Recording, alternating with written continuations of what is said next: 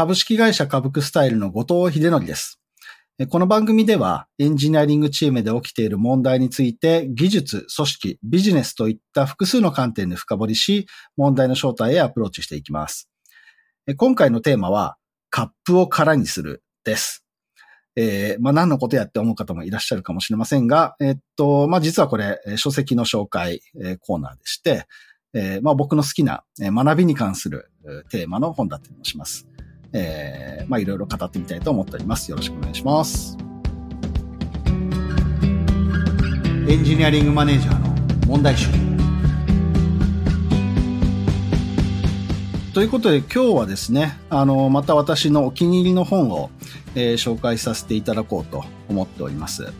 で、まあ、紹介する本としては、えー、アプレンティスシップパターン、徒弟制度に学ぶ熟練技術者の技と心得とという本で、えー、まあ、オライリーさんから2010年に出版されている本ですね。えー、まあ、カテゴリーというか、あの、テーマとしては、あの、まあ、どちらかというとエンジニア向けの、えー、学び方というか、学び方の学び方みたいな、あそういった内容の本になっております。で、まあ、これもあまりなんか、あの、コミュニティとかで紹介されているところ、あの、特に最近では見かけなくなっているので、ちょっと改めてこの本の良さみたいなのを語ってみたいなと思っています。で、えー、まずこの本なんですが、基本的には、あのー、まあ、これぐらいの年代によく流行った形式といいますか、えー、まあ、パターンランゲージのような形式で書かれていまして、あの、まあ、その学び方というか、その学ぶについても、こうよりそのエンジニアの中でも、なんていうのかな、入門フェーズというか、新しいことをこう学んでいくときにどううまうまく学ぶのかっていうことに関する、えー、まあ、いろいろなプラクティスですね。えー、パターンの形式でまとめられている本になっています。えー、パターンが、えー、まあ、39個のパターンが掲載されているといった感じになっています。で、あのー、まあ、そのパターンの中でも、なんて言うんですかね、えー、まあ、徒弟制度みたいな、あこれはまあ、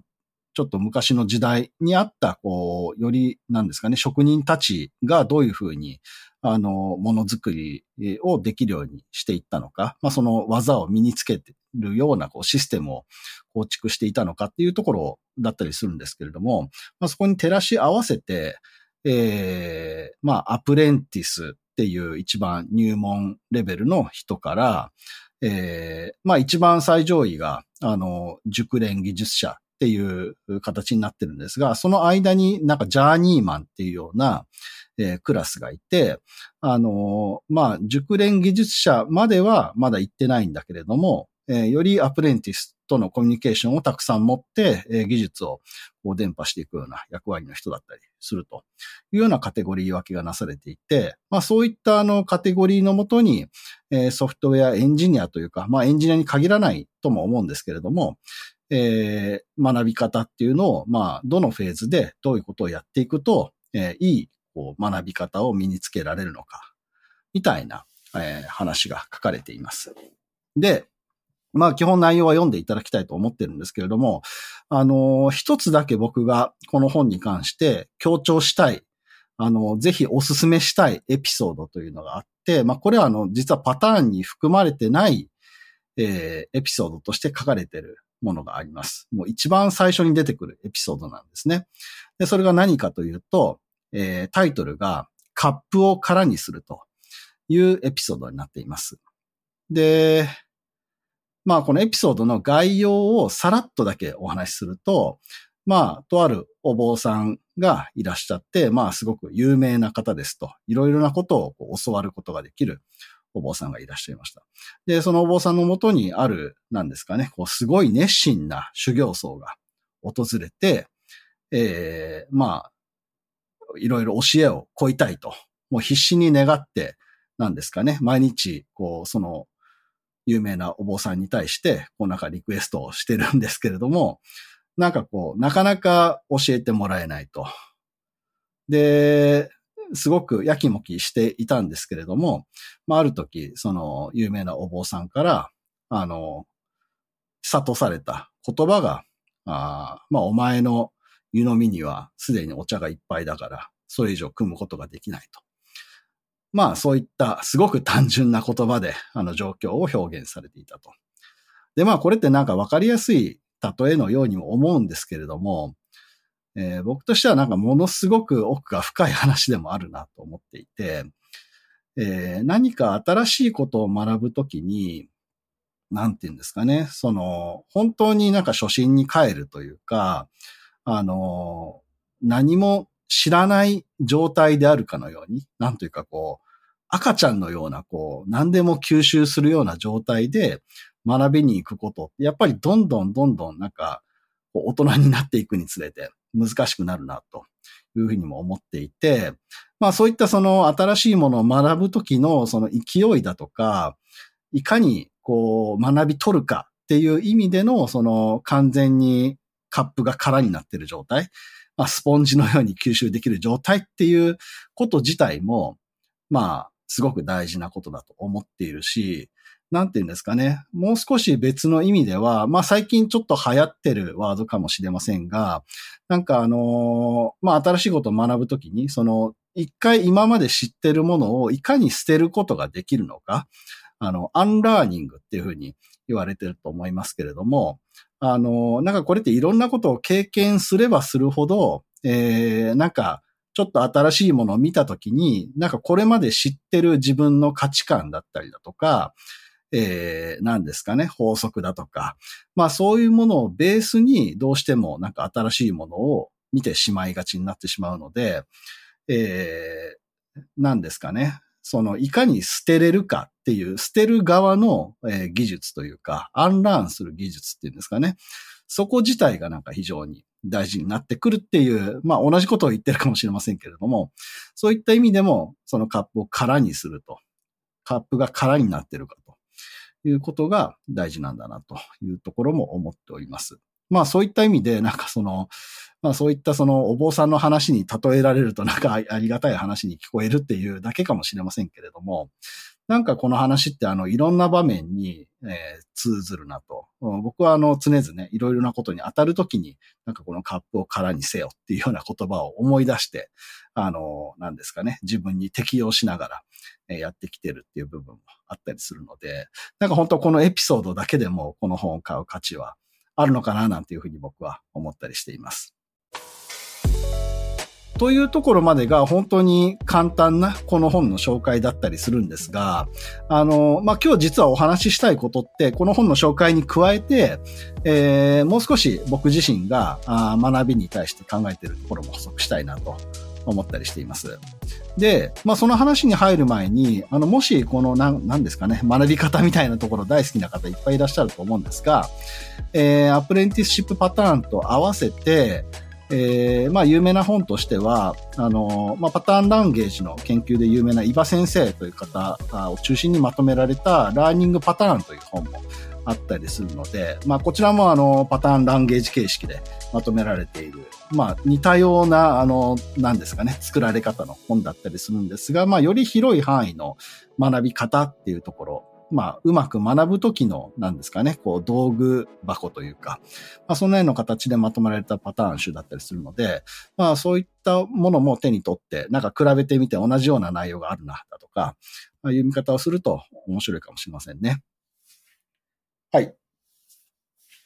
で、えー、っと、まあ、アプレンティスシップパターン、基本的には、ぜひ読んでいただきたい本だと思っていますし、僕自身も、あの、新しいことを、学ぼうとするときに、今でも参考に、手に取ったりする本だったりします。で、とはいえですね、えー、この本だけでは、まあ、ちょっと物足りないなというか、カバーされてないなって思う部分もあったりします。で、それは何かっていうと、まあ、本のタイトル自体が、あの、アプレンティスにフォーカスしてるので、まあ、徒弟制度でいう、うまあ、入門者ですね。えそういったフェーズでの学び方っていうところを中心に書かれていますので、えー、まあ、熟練者はじゃあどういう人なんだとか、熟練者自体もこう学び続ける必要があると思うので、熟練者の学びってどうなんみたいなところはあまり書かれていないのかなと思っています。で、もちろんその、何ですかね。熟練者はじゃあもうカップを空にしないのかっていうと、まあ、そんなことはないと思ってます。熟練者であるほど、なんかもうカップを空にするのがすごい上手で、えー、新しいことをどんどん吸収していけるとか、まあそんな人だったりもするのかなと思うので、なんかこの熟練者とアプレンティスっていうのが、なんか完全にこう、えー、白黒はっきり分かれてるわけではなくて、熟練者は熟練者で、えー、新しいものを学ぶときはアプレンティスになって学んでいくみたいな。まあそういったこう、なんでしょうか。えー、こう、掃除系のようなあ構造になっているのかなとも思っています。ただですね、あの、なんていうかな。えー、熟練者が、熟練者たるゆえんというか、なんかこう、熟練者とアプレンティスの境目って何なんだろうみたいなのを考えたときに、えー、そのアプレンティスとして、えー、常になんかこうカップを空にして新しいことをどんどんどんどん学んでいけば、いずれ熟練者になるのかというと、そこはあの、ちょっとこう連続じゃない部分があるのかなと思っています。こう非連続な部分があるのかなということですね。で、その非連続な部分っていうのを、は、おそらく、その、なんていうのかな。ちょっとうまく言えない部分もあるんですが、えー、まあ、今回その学びというテーマで話していますが、その学ぶっていう時になんかこう自分の外側あ他の人だったり、え本だったりだとか、まあそういったところから学ぶっていう学び方と、えー、それとは違って、えー、なんかこう自分の中で学ぶっていう学び方もあるだろうと思うんですよね。で、その自分の中で学ぶっていうのは、まあ何かこう実践的に取り組むときに、えー、まあ自分なりになんですかね、えー、仮説を立てたりだとか、なんか、どんな方法でやってみようみたいな、あの、何らかのチャレンジみたいなのを設定してやってみて、まあその結果を振り返って、まあちょっとやり方を改善していったりだとか、あまあそんなことを繰り返し、繰り返し行っていくと思うんですよ。で、そういったことを繰り返していくと、自分の中にこう何らかの、何ですかね、ロジックというか、その、なんでしょうね。なんかこう、もう経験値みたいなものが、えー、構築されていくと思うんです。で、その経験値って、まあ、その、何ですかね、すべてがパーフェクトな、あの状態でもないとは思うんですが、でもそういったその自分の中に構築された、えー、なんか知識の構造みたいなものってすごく大事で、えー、熟練した技術者だったり、まあ技術に限らずその熟練したレベルにある人っっていうのは、基本的にそういったその自分の中に、えー、まあ価値判断だったり、良し悪しの判断だったりを、こう瞬時にできるような、えー、思考回路というか、その経験によって構築されたような、そういったそのなんか、えー、知識構造みたいなものが、こう一定備わってる人たちだと思うんですよ。で、そこがやっぱり、あの、アプレンティスと熟練技術者を分ける、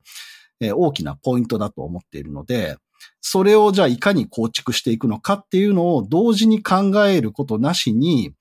えー、アプレンティスが自動的に、えー、ジャーニーマンになって、えー、熟練技術者になるってことはないだろうというふうに僕は思っているので、なんかそういった考え方もこう脇に持っておきながら、えー、今回紹介したアプレンティスシップパターンとかを読んでいただけると、まあ、よりこうなんか上手に、えー、こう、なんですかね、こう、プロフェッショナリズムをこう、向上して気づいていけるんじゃないのかなというふうにも思ったりします。で、えっと、このあたりの話にちょっと追加で、えー、ちょっと最近のネタみたいな感じで、えー、話してみたいこともありまして、えー、まあこれあの収録してるのが7月25日なんですけれども、えー、先日公開された、えー、宮崎駿の、えー、君たちはどう生きるかという映画を、えー、見てきました。で、この内容に関しては、ネタバレになっちゃうといけないので、基本的にはあのここではほぼ触れないんですけれども、えー、この映画を見て僕が感じた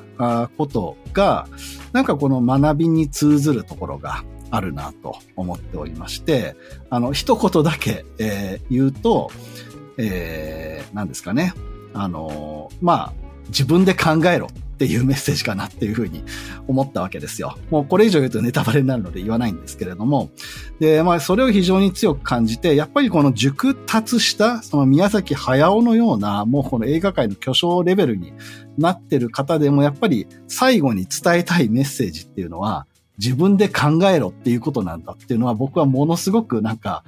あの、そこだけはなんか響いたと言います。そ別にそこ以外のことももちろん面白かったんですけども、その部分はものすごくあの僕自身にも響いてですね、やっぱりそこって、あの、あらゆる、なんですかね、そのプロフェッショナルに通ずる大事なことなんだろうなっていうふうに思ったんですよ。なので、それも踏まえて今回、このアプレンティスシップパターンっていうところに絡めながら、やっぱり最終的には自分で考える力っていうのを同時にどう高めていくのか、どう身につけていくのか、その考える元ネタみたいなのをどう築いていくのかっていうところも、まあ、すごく大事なんだろうなというふうに思ったので、えー、追加でお話しさせていただきました。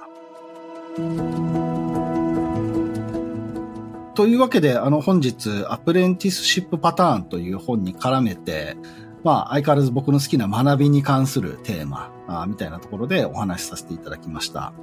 で、あの、こんな感じでですね、僕のその、まあ、積んどくじゃないですけれども、あの、本棚に持ってる、埋まってる、えー、本の中からちょっと取り上げて皆さんに、えー、紹介しながら、あの、僕の考えをお話しするっていうのって結構まあ、あのー、いろんな角度でお話できたりして、僕自身も面白いなと思っているので、またあの、折を見て、あの、他の本のパターンでも紹介していきたいなと思っています。